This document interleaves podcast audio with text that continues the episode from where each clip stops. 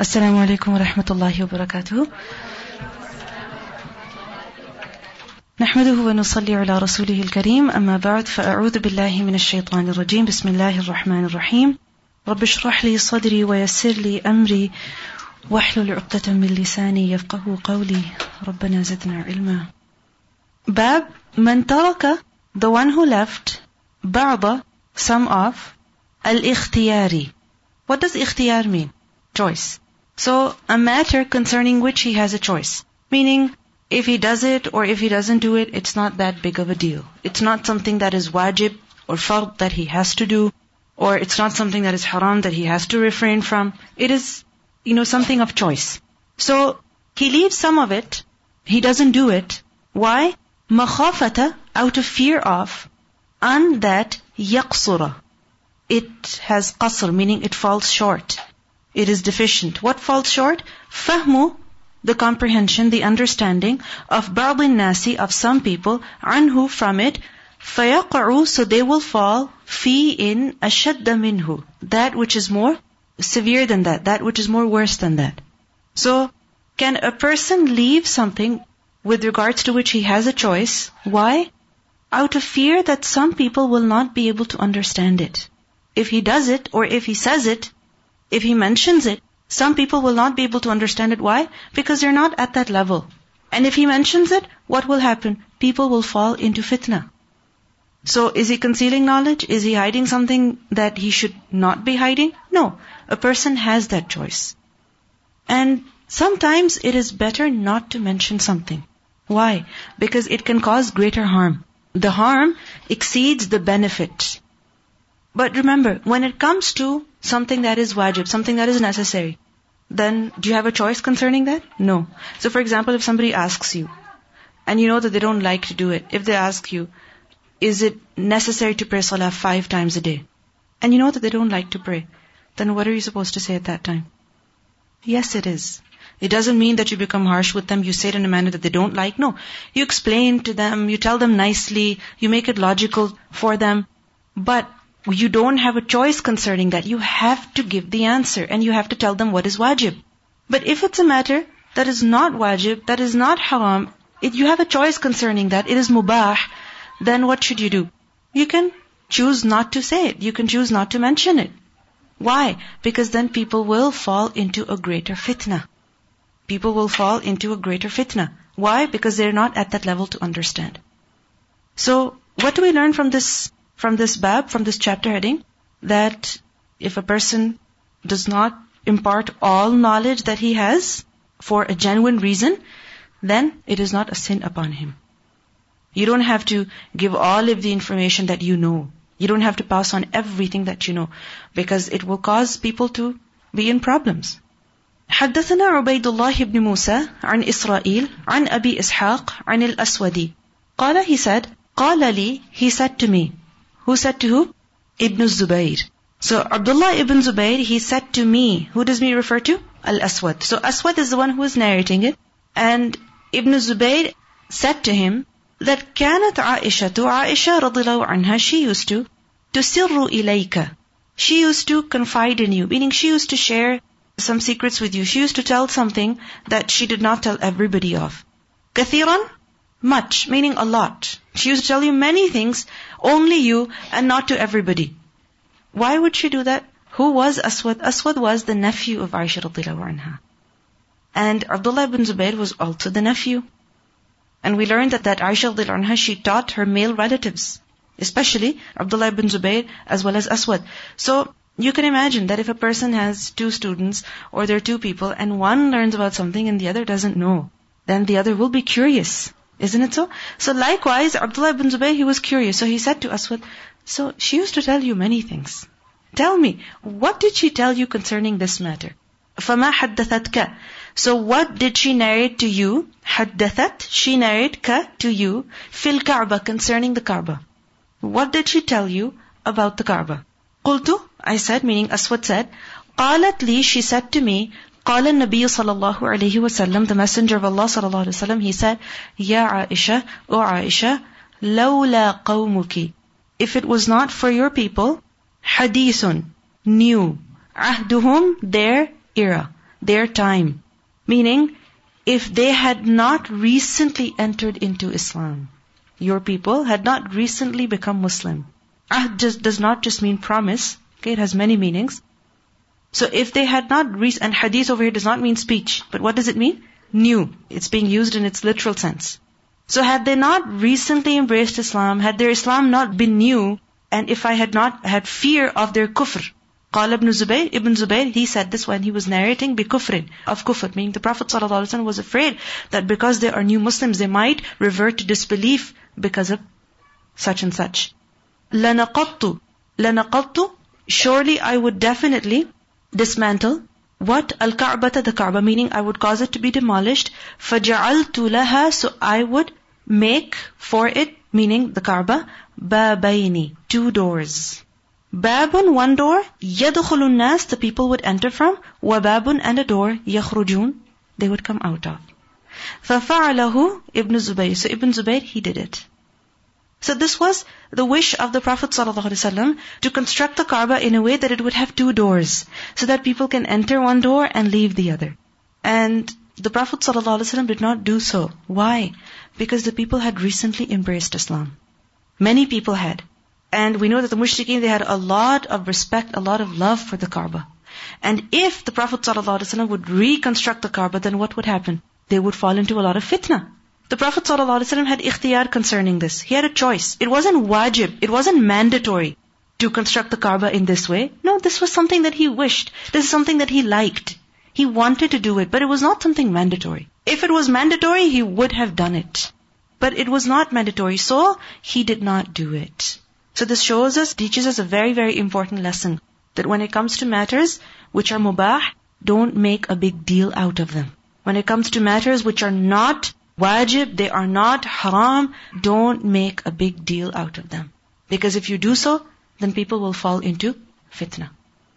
The question is, why did the Prophet ﷺ want to reconstruct the Kaaba? Why did he want to make it in a way that there would be two doors to it? The reason is that the Kaaba that was present at the time of the Prophet ﷺ, the way it was constructed, it was not constructed on the original foundations.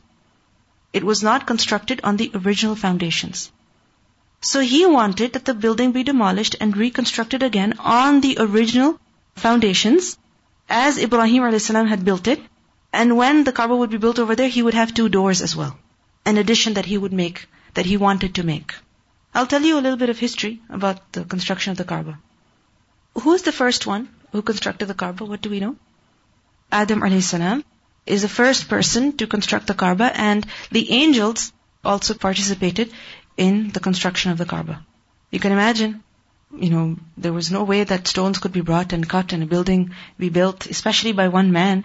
So the angels are the ones who also participated in the construction of the Kaaba. And this is what we learn in the Quran that inna awwala baytin wudi'a lin-nas lalladhi bi The first house to be built was where? In Makkah. And Adam salam was the one to construct it. And we learned that at the time of the floods of Nuh salam, the Kaaba, it is said that it was lifted up. From the earth, it was lifted up, and what we know to be Baytul Ma'mur is that structure. Okay, so that structure that was present on earth, built by Adam a.s., was lifted up into the heavens, and now it is Baytul Ma'mur where the angels go and perform tawaf. So there was no more Kaaba then. So who constructed the Kaaba again? Ibrahim alayhi salam. So Ibrahim alayhi salam did the second construction of the Kaaba, and Ibrahim and Ismail alayhi salam, and we learn about it in the Quran. وَإِذْ يَرْفَعُ إِبْرَاهِيمُ الْقَوَاعِدَ مِنَ الْبَيْتِ وَإِسْمَاعِيل Both of them were raising the foundations of the Bayt, meaning they were constructing it. And after that, obviously, there were many times that the Kaaba was fixed or, you know, or renovated, you can say. However, the foundations were the same as those that Ibrahim a.s. had made. And we know that sometime before the Prophet ﷺ received prophethood, there were floods in Makkah and the Kaaba, you know, it was also affected. So the Quraysh, the Mushrikeen, they had to reconstruct the Kaaba. Okay? There was a huge flood and as a result of that the Kaaba was demolished and they had to reconstruct it. So when they were reconstructing the Kaaba, what happened was that they fell short in the material that they had. And they could not make the Kaaba as big as it was. They could not construct it as big as it was on the original foundations. And this shows that the Quraysh, the Mushrikeen, uh, the, the Arabs, they were, some of them were very wealthy, but still, they were not that wealthy. Especially at that time. Why? Because they were desert dwellers, right? So, they fell short in their material and they constructed the Kaaba slightly smaller than the original size. And we know that the Prophet ﷺ also took part in this construction. And we know that he is the one who placed the Hajar Aswad. And everybody was uh, happy with that. Everybody agreed to that. And at the conquest of Makkah, the Prophet ﷺ, he expressed his desire to construct the Kaaba the way Ibrahim a.s. had constructed it.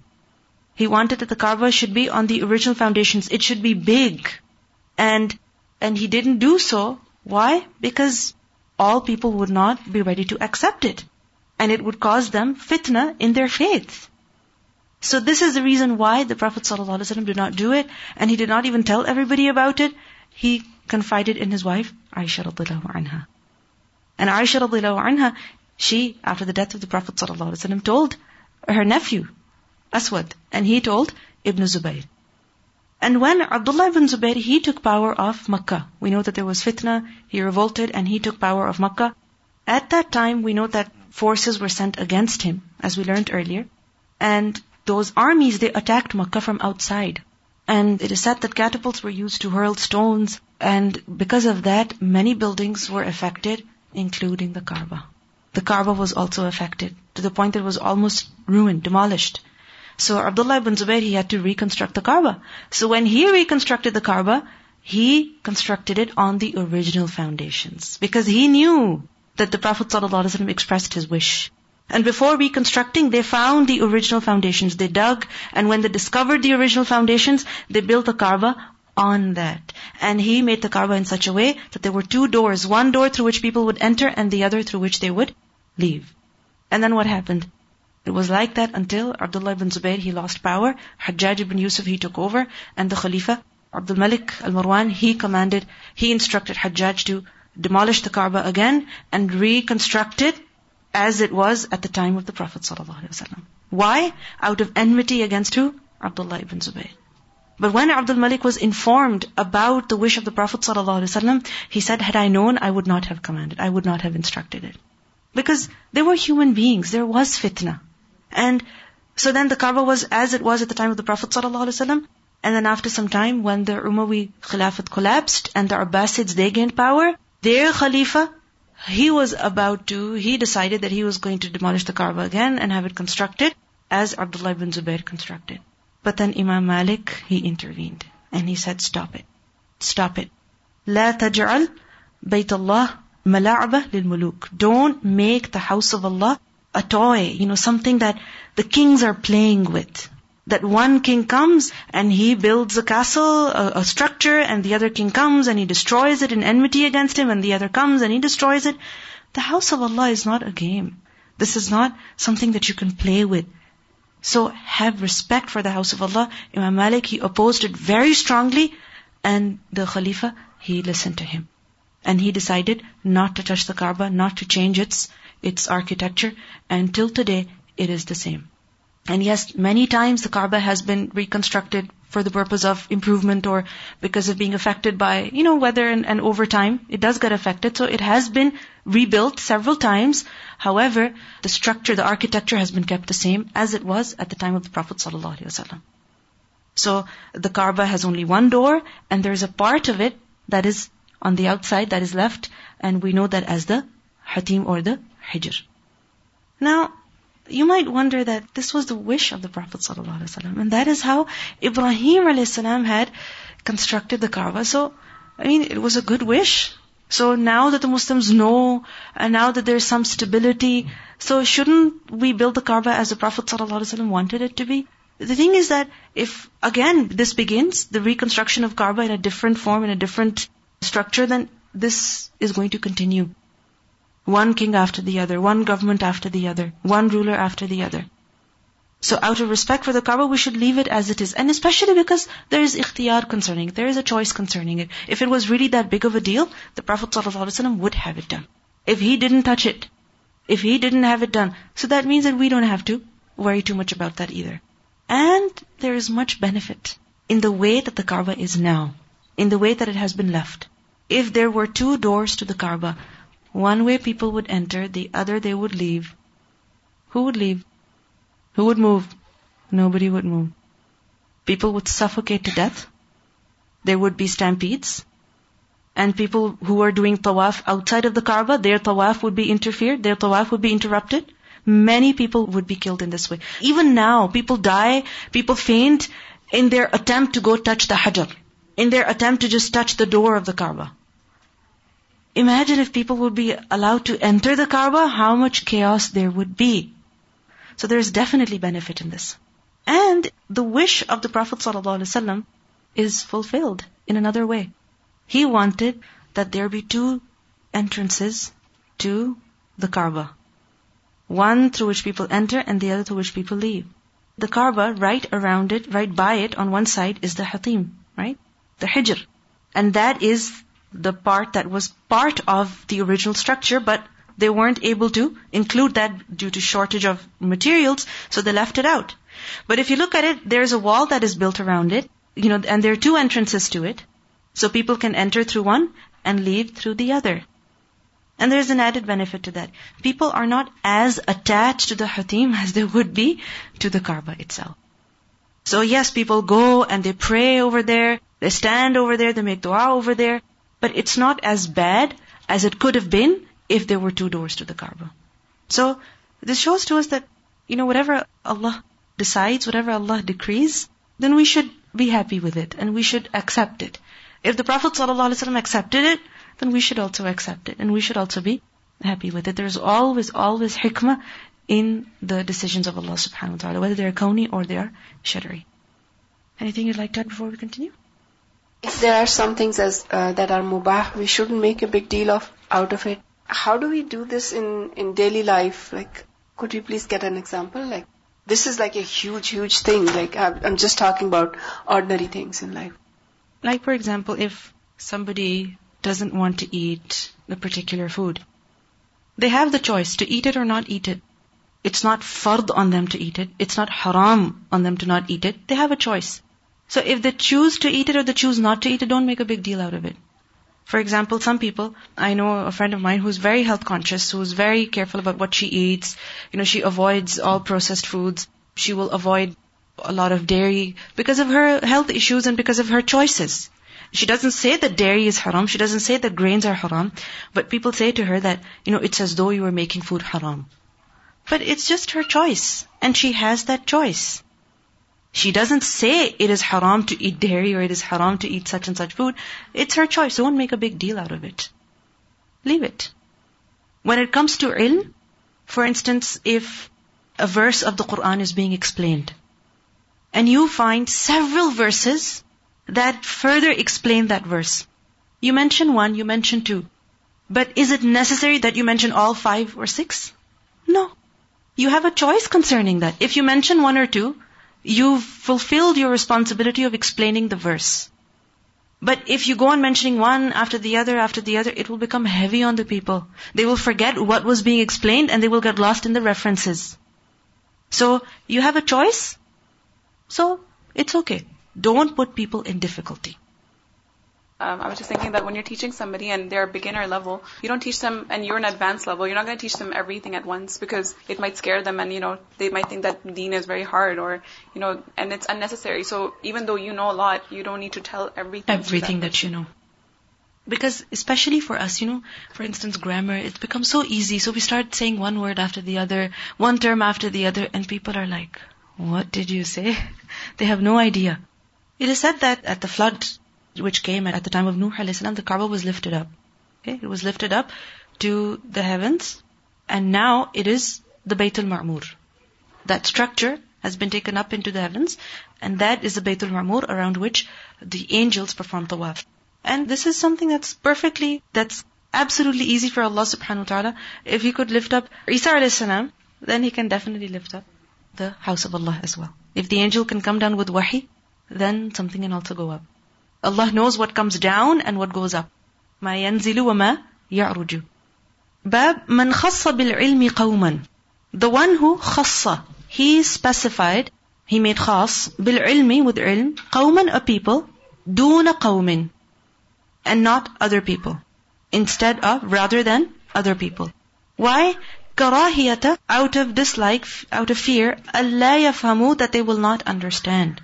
That a person selects certain people for some ilm and he does not make it public.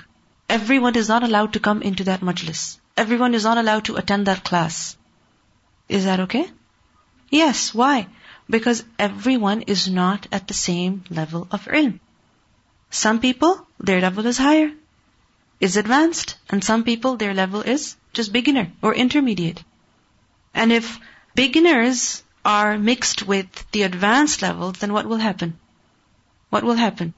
Both parties will get discouraged. Both parties will not be able to benefit. Why?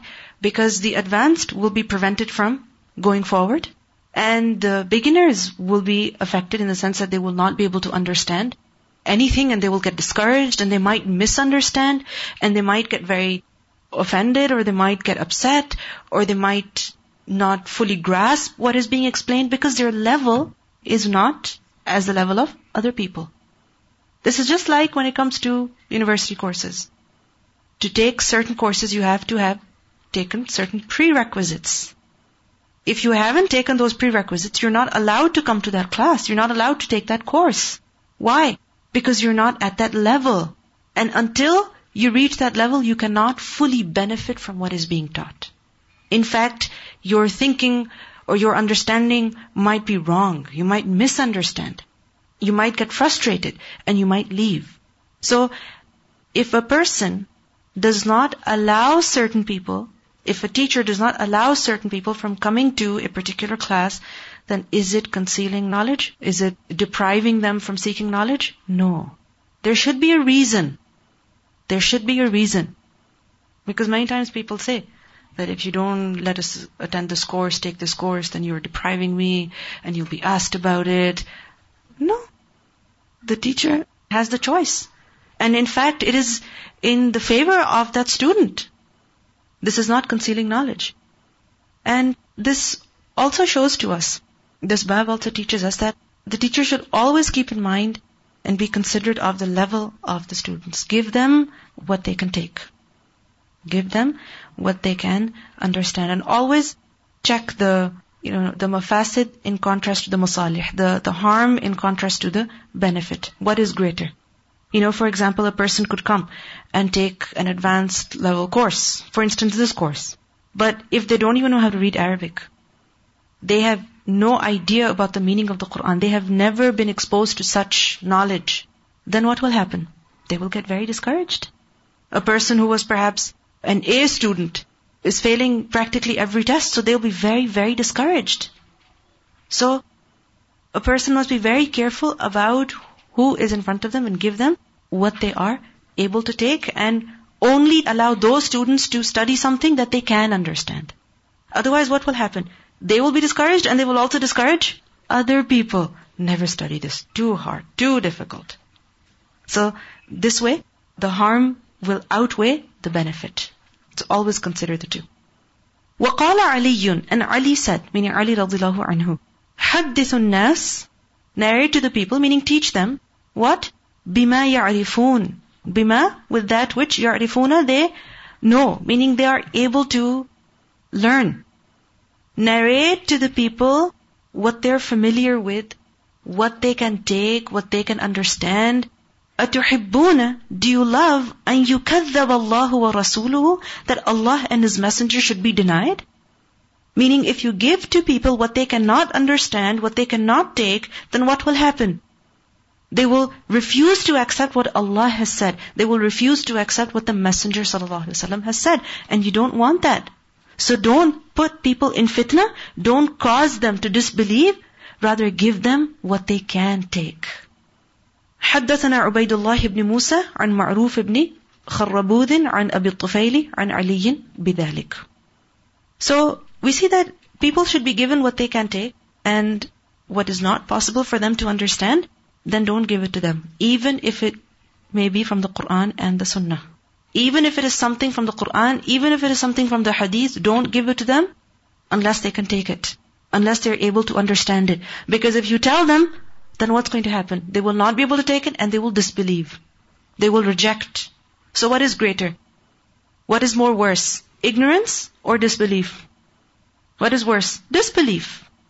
I remember hearing a story about there was once upon a time a king who wanted to become Muslim. He was interested in Islam, but he asked that I love alcohol, I cannot leave it. So, what should I do? They said, no, you have to leave alcohol if you want to become Muslim. He says, fine, I won't. He didn't accept Islam. And as a result, his people also didn't accept Islam. I mean, alcohol is definitely haram. But he could have been told another way that accept, become Muslim, and, you know, we'll see afterwards. We'll see afterwards. The people who embraced Islam, initially at the time of the Prophet ﷺ, when the commands concerning alcohol and zina and all of that were not revealed, they were still involved in such things. And gradually the commands came. Because it's not possible for a person to change immediately, especially when these habits are so strong, are a part of them. So give to the people what they can take. So for instance, if a beginner group or people who are not that aware of the Quran, of Ulum al-Quran, if you're telling them, oh, this verse is abrogated, then what's going to happen? They're going to be confused. If you tell them, oh, there's another qira'ah as well, they're going to be like, what? There's another recitation as well of this word and it says this. They'll be surprised. It will cause them to doubt the Quran. So give to the people what they can take don't give them what they're not able to take, even if it may be from the Quran and Sunnah. But does it mean you don't give them what is in the Quran and Sunnah at all? No. You're going to build them, build their level of ilm gradually, one step after the other. And then eventually you give them. So for example, if a person is learning fiqh, it's the first fiqh course they're taking. Are you going to confuse them with all different opinions? So they're like, okay, so does it break my wudu or does it not break my wudu? everything is okay and everything is not okay. What am I supposed to do? So a basic course, basic fiqh, don't teach people about all the opinions out there because you're going to make people confused. So for instance, in the course that you were taught over here, we just teach you simple fiqh. What the evidence is from the Quran, what the evidence is from the Sunnah. We don't go into the opinions of scholars. We don't go into the madhahib. Why? Because then people get confused. So gradually build them up gradually increase their level. And he kept asking, like, do I have to pray five times a day? Do I have to give up this and this? And, uh, like, basically what we tried to tell him was that, uh, just accept Islam and then later you can, you can do it on your own pace. But that wasn't enough. Like, basically people had to convince him that, you know what, it's, um, basically we said that, you know, Islam is like an apple. You take a bite at a time rather than try to gulp the whole apple, what will happen? You won't be able to chew it up. Yes. So that kind of accept, like he kind of accepted that. And subhanallah, as soon as he did his shahada, he himself was like, so, so how will I learn how to pray? Like nobody said, come, I will teach you or anything. He himself seemed like subhanallah, like a different person. You could see instantly, like, and I was thinking how Allah subhanahu wa ta'ala forgives the sin once a person accepts. So, you know, it's like just the shayateen trying to prevent him from taking the, the shahada. But as soon as they take the shahada, it's almost like the fitrah comes out. Like yes. the sisters start, start saying, so where can I get the hijab? How do I wear it? And the brothers start saying, so how do I do this and this? You know what I mean? Like, so it's just that initial stage. But if you tell them from before, you can't have this food, you can't have this, and these cookies that you've been having, they have, you know, this byproduct in them, so don't touch them they'll be like, this Islam is too difficult. They'll get intimidated and they will never come near Islam. Assalamualaikum. I just remember Dr. Zakir Naik when he was talking about dawa, and he mentioned the same situation where if someone asks, well, I can't stop, you know, zina or drinking, etc. And he said that, remember, like remind them that the greatest sin which Allah will not forgive is shirk, but everything else Allah may forgive. This shows that a person may take time to improve. He doesn't have to do everything at once. It's best if he does it. But everybody's level is different. And as long as a person has the intention to get there, to become better, then inshallah, Allah is most forgiving. But if a person says, no, I'm never gonna get there, I'm never gonna do this, this is not for me, then that is a different case. So everybody's level is different, everybody's situation is different, everybody improves in a different way. The same is for Muslims who want to become better people. So for instance, the first day, if people start learning, yes, a girl has to wear hijab. A person has to pray five times a day. There's no choice about that. But you're not going to say in the first day. So you become perfect today. You start praying five times a day today. If you start doing that, they'll run away. They won't be able to keep it up. But if, for example, they're coming to you at a particular time to learn, and you tell them, okay, it's time for Asr, I'm going to pray, come pray with me. And they pray with you. Every day, when they come at that time, they pray with you. And then, you know, they're interested themselves. That, okay, if I want to pray Maghrib, how will I pray? If I want to pray Isha, how will I pray? Gradually, one after the other. Think about it. Children, even when they start praying, they have a period of three years, seven to ten. Seven to ten, three years. At seven, teach them, and at ten, be strict. If they don't, then punish them. So you have three years to improve. So people take time. They need time. So Isha is mandatory. You, they have to pray. So you can make some other arrangements with them. Have them nap right after uh, Maghrib, and then wake them up at Isha time. Okay? So that they can pray that the change that comes gradually, that's much better. A person is more firm in it. And if a person rushes into something, then he gets exhausted, he loses steam, and then he gives up. That the wahi also that came, came gradually one after the other, and initially it would come, you know, with long intervals, and then it started coming regularly. Everybody grows at a different pace. People learn at their own pace. Children reach their developmental miles at their own pace. They are giving a very big example. I'll give you a very small example. In Ta'lim al-Quran, we learn Salatul Nabi and I start learning like we should do Rafa Yadain. So I start doing Rafa Yadain and my mom saw me once and she was furious. She said, now you change your maslak? I'm not going to talk to you because you change your maslak. So from that day I say, okay, sorry mom, I will not do it.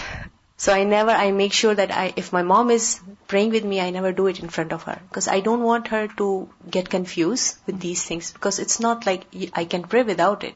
So when time comes, inshallah, I will explain her. But when some people are not ready mentally for something, they don't accept it. Yes. Like it happens with, with many women, for example, when they want to start wearing hijab, their family opposes and not, you know, they're very strongly opposing it. So you know, at this, my suggestion is always that don't go on wearing, uh, you know, for example, an, an abaya outright. Because if you wear, you know, a black abaya, what's going to happen? It's going to scare them and it's going to make them feel very threatened and it's going to cause family problems. So we know about the minimum requirement of an abaya. So, for example, if you're wearing a skirt underneath and a jacket on top, which comes up to your knees, uh, make sure that it's not bright and overly printed, and you're wearing a hijab that's, you know, covering you properly, Start with that. Step by step, gradually. Let them accept as well. And the ideal situation is that a person does everything at once. Because we have been told, فَاسْتَبِقُوا الْخَيْرَاتِ وَسَارِعُوا إِلَىٰ رَبِّكُمْ So we have been told to rush in good deeds. That's definitely true. And it's ideal. But everyone is not able to do that. And we should not ignore or belittle the challenges that people face. You know, we think it's easy. If a husband does not accept you wearing hijab, leave him. Wow. Very easy to say that. But do you know how difficult that is? Do you know how challenging it may be? How much disaster it can, you know, cause to a family? And people might turn away from the deen just because of you then. So when the allowance is there, then take benefit from the allowance. It doesn't mean that if you are able to do the very best, then still you go for, you know, the allowances. No. The allowances are for who? For people who need them. Okay, so for example, your daughter is not ready for hijab. So what should you do? I'll tell you what my mother did with me. When I was young, before 12 years of age, I would wear hijab, I would not wear hijab. Sometimes I would wear it, sometimes I wouldn't wear it. Some days I would wear it to school, other days I won't wear it to school. But when I reached puberty, then after that, you know, it was understood that I have to wear it. And if I didn't wear it, my mother would be like, where's your hijab? And I remember once I, when I was older, I started wearing an abaya, you know, off and on, here, there. I was probably 17 years of age and 16 or 17, something like that, and I went somewhere without my abaya, and she said, you went like this? It wasn't like, where's your abaya? Wear it. You cannot step out until you wear it. No, it wasn't like that. It was considered normal that you have to wear. I remember I had to struggle a lot. And I knew that my mother understands. And she was giving me time. And Alhamdulillah, I studied the Quran at the most perfect time. So my mother didn't have to tell me, do this. I made the choice myself. So educate your children. Teach them the deen. Let them make the choices themselves. Because I have seen it amongst, you know, in close family that people who have been forced to do certain things and they run away. As soon as they have the choice to not do something, it goes off. You know, all their lives they have been covering, but on the wedding day, it's amazing what happens.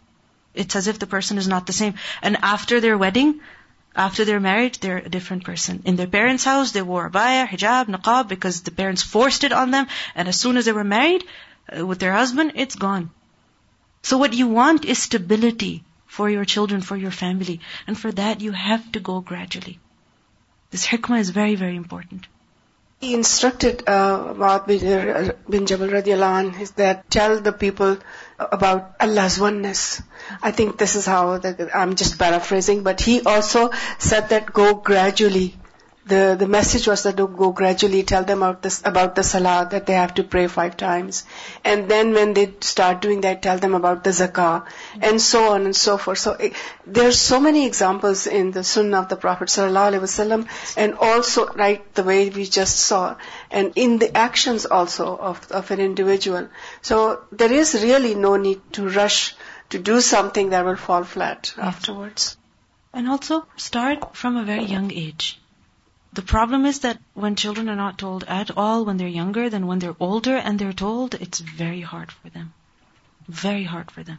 If you were present at the lecture which Sheikh Muhammad al-Sharif gave at Ilm Fest of how to, you know, make your children love the Quran, so what's the first thing he said? That make their childhood such that they love the Quran.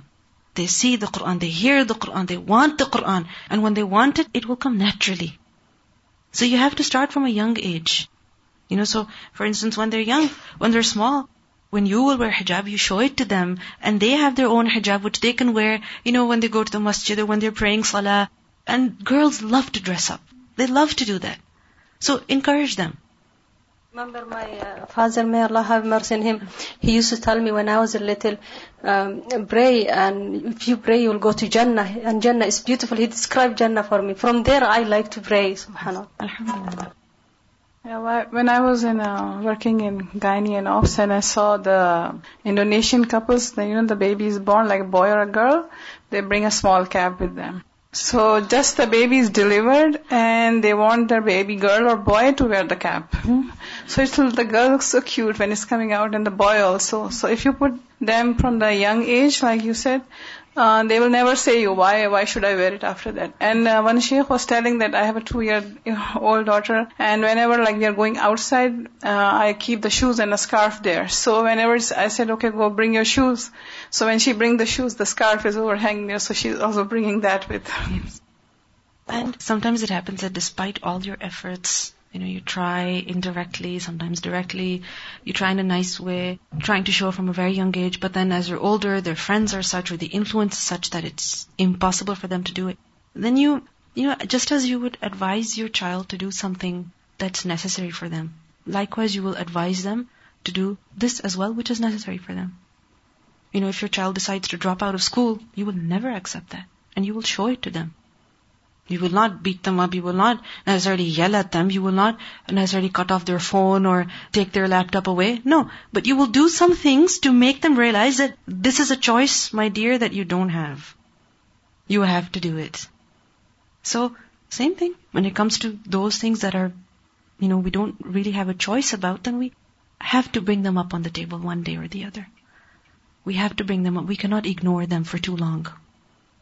So anyway, the bab is to give some knowledge to some people. You know, make it exclusively for them. Making a special class for certain individuals. حدثنا إسحاق بن إبراهيم قال حدثنا معاذ بن هشام قال حدثني أبي So Mu'adh ibn Hisham, he said that my father narrated to me. Who was his father?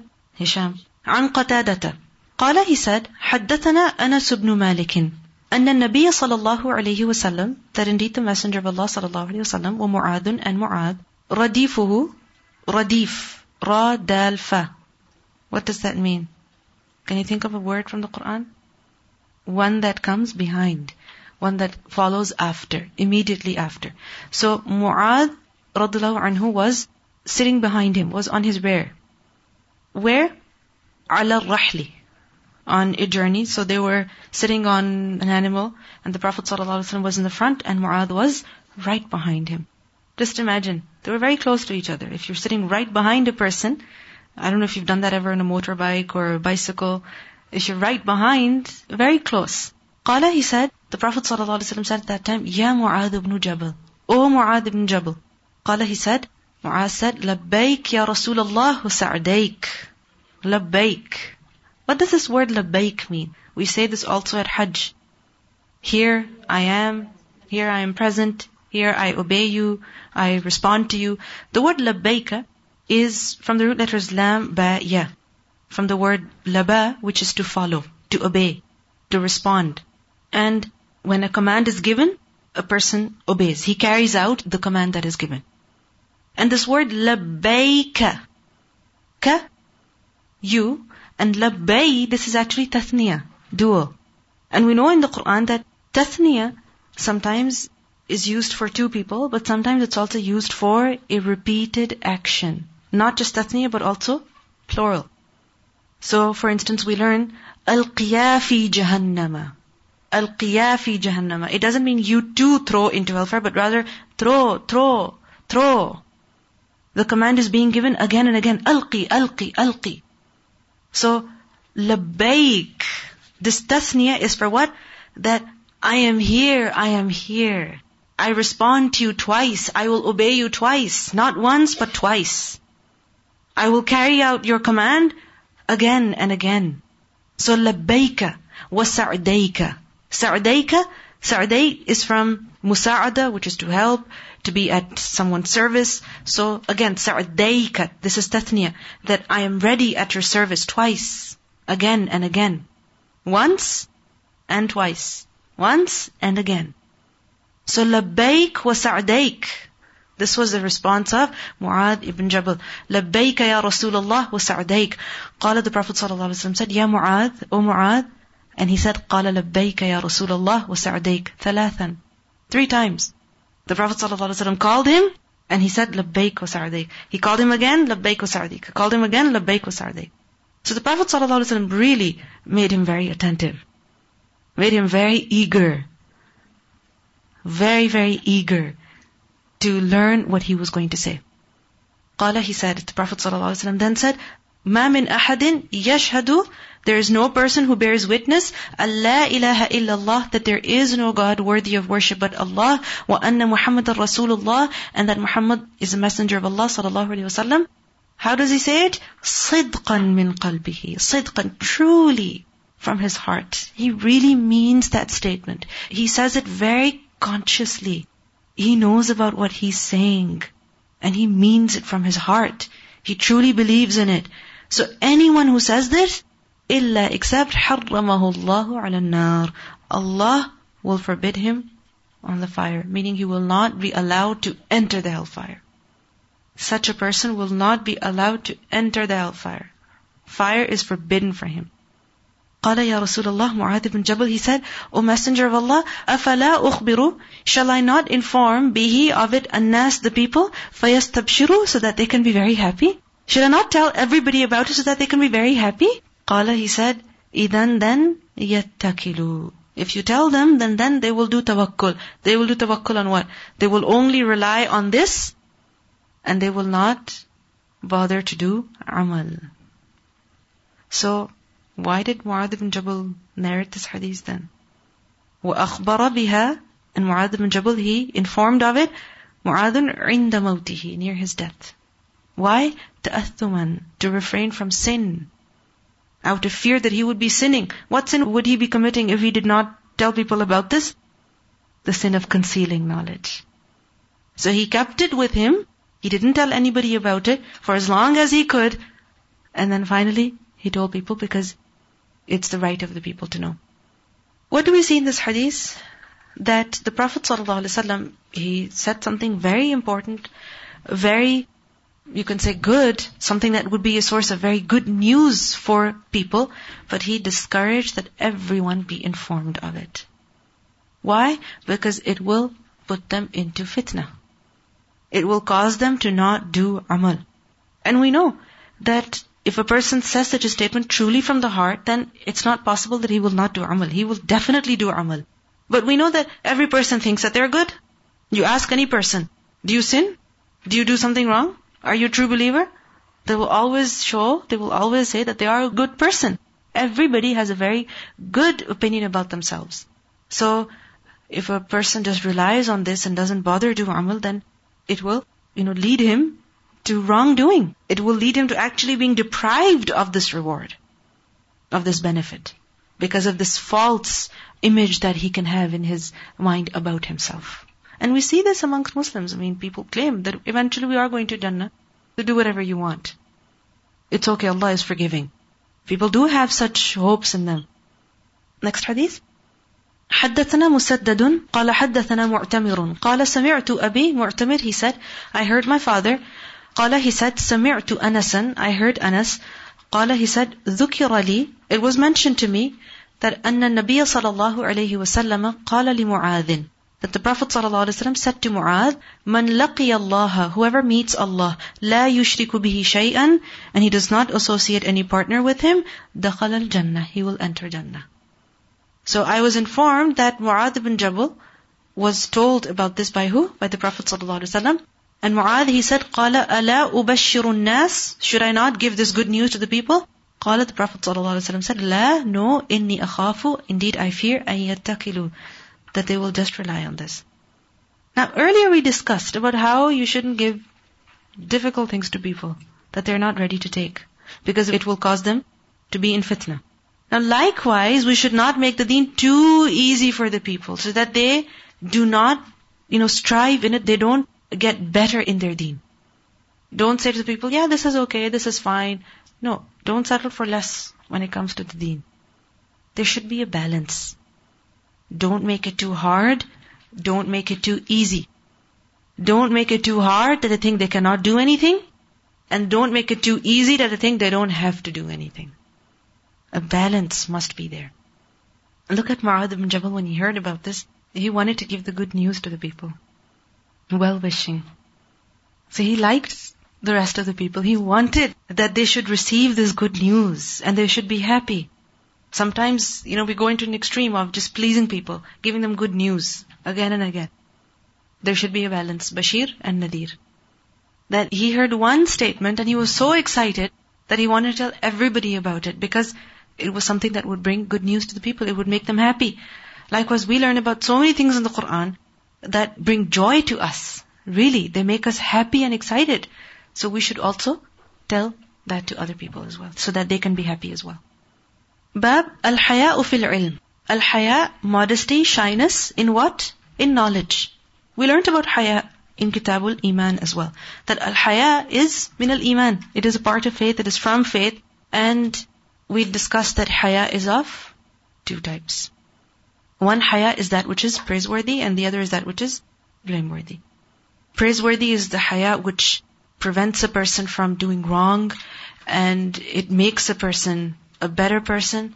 And the blameworthy haya is which one? Which prevents a person from doing good and causes him to do wrong. So, al-haya fil ilm. Shyness in knowledge. When it comes to knowledge, when it comes to ilm, we should not have haya. Because if shyness is preventing us from learning, from teaching, from asking, from finding out, it causes us to be hesitant, then this is something that's not good. This is something that is not liked. Because it is preventing you from, from khair. So that haya would not be good. وقال مجاهد and Mujahid said, لا يتعلم. He will never learn. What? Al-ilma, the knowledge. Who will never learn ilm? Mustahyin, a person who is shy. Wala and nor mustakbirun, the person who is arrogant. The person who is shy and the person who is arrogant. These two will never learn. They will never be able to acquire ilm. I have a grammatical question for you here. Mustahyin wala mustakbirun. What kind of murakkab is this? Mustahyin wala wala mustakbirun. Murakkab? Atfi, because there's, there's atf in here, right? So, what's the rule? That both the words, the ma'tuf and the ma'tuf should have the same grammatical state. But we see that mustahyin and mustakbirun. Why? Huh? Mustahyin, the kasratain, and mustakbirun, dhammatain. What should it be? It should be dhamma. Because it's marfu. Because he will never learn. He will never learn. So both should be marfu. Why is mustahyin majrur? It's not majrur. Mustahyin is not majrur. It is actually marfu. Then why are there two kasra under it? Because you cannot have dhamma on it. You don't say mustahyun. You don't say that. This is just like hudan wa rahmatun. Hudan wa rahmatun. Because you can't have hudun. You can't have dhammatain on huda.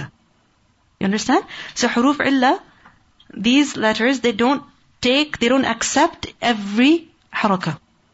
They don't accept every haraka. So whatever haraka they do take, that is what you leave on them. But the grammatical state is known by the context or by other words. Is it clear or is it confusing? Clear? Mustahyin should technically have dhamma on it. But the thing is that mustahyin cannot take a dhamma on it because of the ya at the end. Because the huruf illa. Because of the ya, basically, you cannot have dhammatain on it. There's actually some examples that are mentioned in your grammar book as well, from the Quran. So if you want to know more about it, look at more examples, you can find them there. So anyway, وقال مجاهد لا يتعلم العلم مستحي ولا مستكبر. The person who's shy, the person who's arrogant, these two can never learn. Why? Because mustahi would be too shy to ask, and mustakbir would say, don't bother. It's nothing. It's not that important. It's not that necessary. He will belittle knowledge. So he will not ask. He will not learn. So both will be deprived of khair. So what does it show? That a balance is required between haya and kibr. A balance is required. A person should not be too shy, too hesitant to ask anything. And at the same time, a person should not be too arrogant thinking, I know everything, so don't bother. I, I don't care. No. A person must be eager for knowledge. And he must inquire. And also remember that ask even if it may be concerning a matter that's very basic, very simple. If you don't get it, if you don't understand, and if you have the opportunity to ask, ask. Don't shy away over there. Because if you don't ask, then either shyness is preventing you or pride is preventing, and both are not good here. People who have a very casual attitude, that is kibr. Because if a person really valued knowledge, he would not be so casual with it. He would take it seriously. You know, what do you ignore? What do you not attach any value to? What do you think is not that important? You think you're above that. If you ever have to pour water out of a jug into a glass, then that glass has to be beneath the jug. So likewise, if a person wants to receive, he has to, you know, be humble. Humility has to be there. Because if there is humility, only then the water can come in. Only then the knowledge can come in. So, humility is necessary and confidence is also necessary. Confidence not to the extent that a person becomes arrogant, but confidence that enables a person to inquire, to ask, to comment, to give his input. That is also necessary. Now, there are some matters in the deen which people are generally shy about, meaning they don't like to talk about those things. It's not considered good in many cultures. It's considered indecent, in fact, to talk about such things. But if such things are a part of the deen, then over there also we cannot have haya. وقالت عائشة Aisha said نعم النساء How good are the women. Which women? نساء الأنصار The women of the Ansar. How good are they that لم يمنعهن الحياء That shyness did not prevent them. أن يتفقهن في الدين That they develop understanding in the religion. Shyness never prevented them from understanding the deen. If there was something of the deen that they had to understand, they were never too shy to ask. So how good are the women of the Ansar? What would people say today? How shameless. Hmm? They have no haya. How overconfident, indecent, obscene. No, this is not the case. The thing is that when it comes to, you know, learning the deen, we become very shy over there, but when it comes to learning other things, there's no shyness. So shyness is good, but it should be at the right time, at the right place, you know, in the right way. When it comes to learning the deen, there should be no haya in those matters. And we see that some women of the Ansar, they would come and ask the Prophet ﷺ such questions that a woman would be shy to ask another woman. But they would come and ask him. Not because they had no haya in them, but because there should be no haya in the matters of the deen. If it is a matter of halal and haram, if it's a matter of tahara or, you know, impurity, and if they had to find out, they would find out. Because, you know, it's a matter of salah, whether your salah is accepted or not. It's a matter of ghusl, whether you have to do ghusl or not. You know, a person might say, you know, do ghusl anyway, what's the big deal? No, sometimes it's not possible. You have to know. You have to know about these matters. And it doesn't mean that a person becomes obscene or he becomes inappropriate or he starts talking about such matters in every majlis before every teacher, before every scholar. No. You shouldn't become inappropriate about it. No. Stay appropriate. Have a normal attitude towards it. Don't go to extremes. Because the purpose is to learn. So neither be too shy nor cross the bounds. And if you think about it, you know, when it, when it comes to learning a person must always have maturity. There are some such subjects, some topics that we might find very awkward or we might find very funny. So control your laughter, control your giggles, control your emotions over there. And this is just like, you know, if a person has to go to a male doctor for a genuine reason, for in, inability to control the situation, that's the only option and it's a state of extreme necessity, then at that time a person will be you know, decent in the way that they speak and they will not start giggling away or shying away. No, you stay normal. Likewise, the doctor also, what does he do? He stays normal. And if he doesn't display a normal behavior, then it's a problem. Right?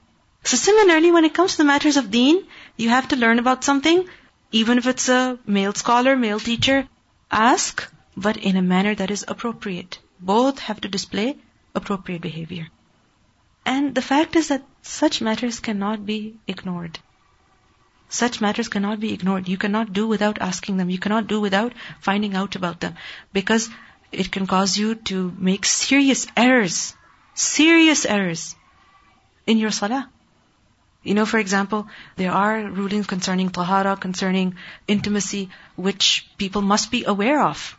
And it happens that when children start discovering their bodies or, you know, they reach puberty and such things are being spoken of in school amongst friends or they watch outside, then they're curious and they want to know. And if the parents don't tell them, then what's going to happen? They're going to start talking about such things secretly behind closed doors and it's going to lead them to greater problems. So, talk about such stuff that is necessary for the children to know in a normal manner. You know, don't make it a big deal. And if a child has a question, then don't, uh, you know, say that, don't ask about these things. This is something that has nothing to do with you. I remember you might find this a little strange, awkward, but many women, you know, have such situations. This uh, sister once told me about, you know, her daughter was very curious about why there are these small diaper looking things in the washroom. And she kept asking her mother, what is this? What is this? I wanted to. I wanted to. So the first thing is you should be careful about displaying such things in your house. You know, so that your children don't see such things.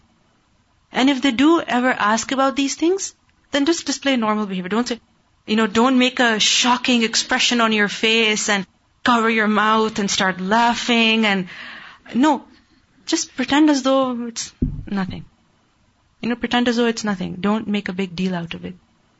You know, children monkey see, monkey do. So whenever they see their parents doing something, they imitate. Many times it happens that, you know, children when they see, you know, women who are expecting or who are nursing, then they start imitating them. They put a, you know, something in front of their tummy and I'm having a baby and she has a baby and he has a baby. Everybody has a baby in the tummy. Don't make it a big deal. Just act normal. Okay. What's in your hands? Did you see that car? Where's your doll? You know, distract them. Don't corrupt those innocent minds because the moment you start giggling, they will know it is something. And I have to find out. I have to learn about it. There are some questions which cannot be asked in front of everybody. And we will learn about how Ali anhu, he had a question asked through someone because he was shy to ask directly. Because the Prophet ﷺ was his father-in-law and he was hesitant to do that. But he did not deprive himself of that knowledge, rather he requested somebody else to ask. So these questions are important and you have to answer them.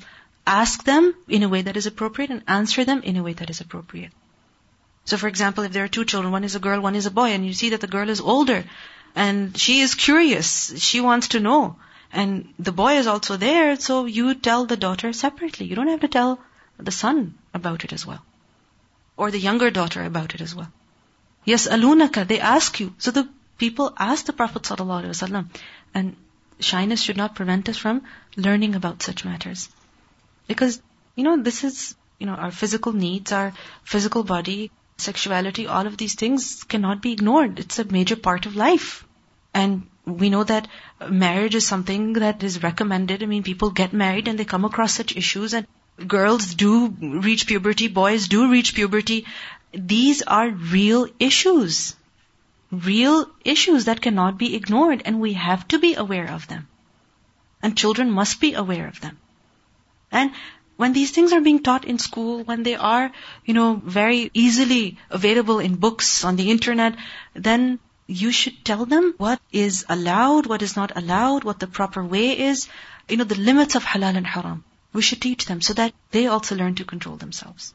They also know what is permissible and what is not permissible. Well, I was thinking you were already actually on this topic that if, especially, especially for us Muslim women, we have to tell our children what is halal and haram because it doesn't take long for them to be exposed into whatever's being taught into the public schools. And you don't even want to go there, inshallah. So to protect yourself, you need to impart the knowledge to your children in a very sensible and very direct manner so that they understand and satisfy all kinds of curiosities they have. So they do, are not left with any question that they're asking their bus driver or the girl next door or anybody. Very true. And children, when they're very, very young, from that point onwards, they become very curious. This is why we learn that, you know, when children are of a particular age, then separate their beds. Because then they become very aware of these things. So when they do become curious, when they want to know, satisfy them. I'm not saying go into an extreme, but satisfy them, give them as much information as necessary. You know, for example, if a child asks, where do babies come from? You can tell them that from the mother's tummy. Allah Ta'ala, He makes the baby in the tummy and the baby comes out. Simple. You don't have to say, bird brings it. No, we, we brought the baby from the hospital. You know, the child knows there's something wrong with the mother's body. It's not normal. So, tell them, Allah gave us this baby. Allah made the baby in the tummy. So, simple. Of course, in stages. You know, and they will find out themselves. So tell them the perspective of the deen. Always tell them about such things with the perspective of the deen. Allah made this. Allah decided this. It's so important to take this education because when I see like newly wed brides dying on the first day, first night or second night, you know, dying on the operation theater tables because they were they don't have any knowledge of this thing. And imagine the like a bride just one day bride is, bride is dying, and the both couple they don't have any information about this, how to keep the relations, and how to do it. And it's so sad thing that, and believe me, like 90% women suffer from psychological depressions and the problem because they don't know the details of these things, Mm-hmm. and they are lying such a confused and depressed life. Confused, they're unsure. What is allowed, what is not allowed. So this is a major part of life. And just as you have to know about salah, you have to know about the prerequisites of salah. And many people, you know, when they study such a hadith, when they learn about them, they reject hadith. How can something so shameful be mentioned in the hadith? How embarrassing. And you know what? The Yahud also, they objected as well. You know, they mocked. They said, your prophet teaches you how to use the washroom? They said, of course he does. And he tells us which hand to use and how to use the washroom. I have a problem with that. So, you know, be confident about such things. It's nothing to be shy of. And if people need to know, tell them. And if it's mentioned in the Quran, if it's mentioned in the Quran, then there should be no shyness concerning that. And as we learned earlier, give to the people what they can take. So when they're ready, give them. And don't think that when your child is 17 years of age or when their child is ready for marriage, then they need to learn about these things. No. These days, the age comes much earlier. Because they're exposed to such things. So you tell them in a manner that is appropriate, just enough, and tell them, you know, uh, this is our age that we should be focusing on our studies and, you know, don't worry about relationships right now. You know, when you're older, inshallah you get married, know, you'll have a, a good spouse. You know, children are curious. They're going out with this, they have a girlfriend, they're, they have a boyfriend. Explain to them that in our deen, you know, after marriage, you have a partner, not before. So explain to them in a manner that is appropriate so that it's easy for them to accept as well. Definitely innocent minds are corrupted. But if you think about it, you know, you can tell your child that, you know, this is your part of body that you have to cover, but the moment they walk out of the house, they go to a park and they see something completely different, you are living in a different society. And you have to teach your children from a young age to lower your gaze. Honestly, I take my son to the park and he's noticing things that he didn't notice last year. So I take him at a time that is, you know, suitable. Other people are not there. It's more hard for me, more difficult for me, but I make that, you know, I make that effort. And when he's looking, I distract him. Where's your water bottle? Where's your juice box? Where are your chips? Is Radia okay? You know, I ask him such questions to distract him so that he's not looking at other people and he looks, you know, at what his business is. The billboards there have uh, nude pictures. And how do you stop a 13 year old from looking, because his mouth was wide open, and suddenly you see these things Mm-hmm. that you're not exposed to. So we had to sit him down, my husband had to sit him down and explain to him that this is, you know, this is part of a female body or a male body, and we're not supposed to look at those things as Muslims, we're supposed to lower our gaze. And you choose appropriate times, and when, as and when things come and happen, you start telling them. And pre-puberty is a perfect time to start preparing them, I think. Yes. And children are naturally curious at that time because the older sister is not praying and what's happening, how why is she not praying? She's not fasting. Right? So children become naturally curious. If you think about it, Allah subhanahu wa ta'ala has put it into, you know, our human nature. Gradually we grow. So when they're curious, satisfy them. When they need to know, then tell them what the appropriate way is. And, you know, for example, if your daughter, she reaches the age of puberty, she should know. She should know about it from before that, you know, this is something that happens so that she knows how to deal with that situation. Otherwise, if she has no idea, I'm sure you've heard stories of people who had no idea what it was and they were in total mess. I know of a lady, she said she thought she had cancer. She was crying and crying and crying away. She thought she was going to die because she had no idea. It can cause such things. And same thing with boys, even they need to know about what concerns them. And it's the father's responsibility to teach the boy. And, you know, you feel the father is not doing his job, then the mother has to. It is your responsibility that you teach your son what he needs to know. It's important for him. And if you're shy, then Alhamdulillah, there's so much literature out there, so much literature, Islamic literature, Islamic fiqh books. You know, mark some pages, highlight some parts and tell him, you have to read this please. And if, you if you have any questions, ask me or ask, you know, this older uncle or older brother or whoever, but you need to know about this. Okay. سبحانك اللهم وبحمدك نشهد أن لا إله إلا أنت نستغفرك ونتوب إليك السلام عليكم ورحمة الله وبركاته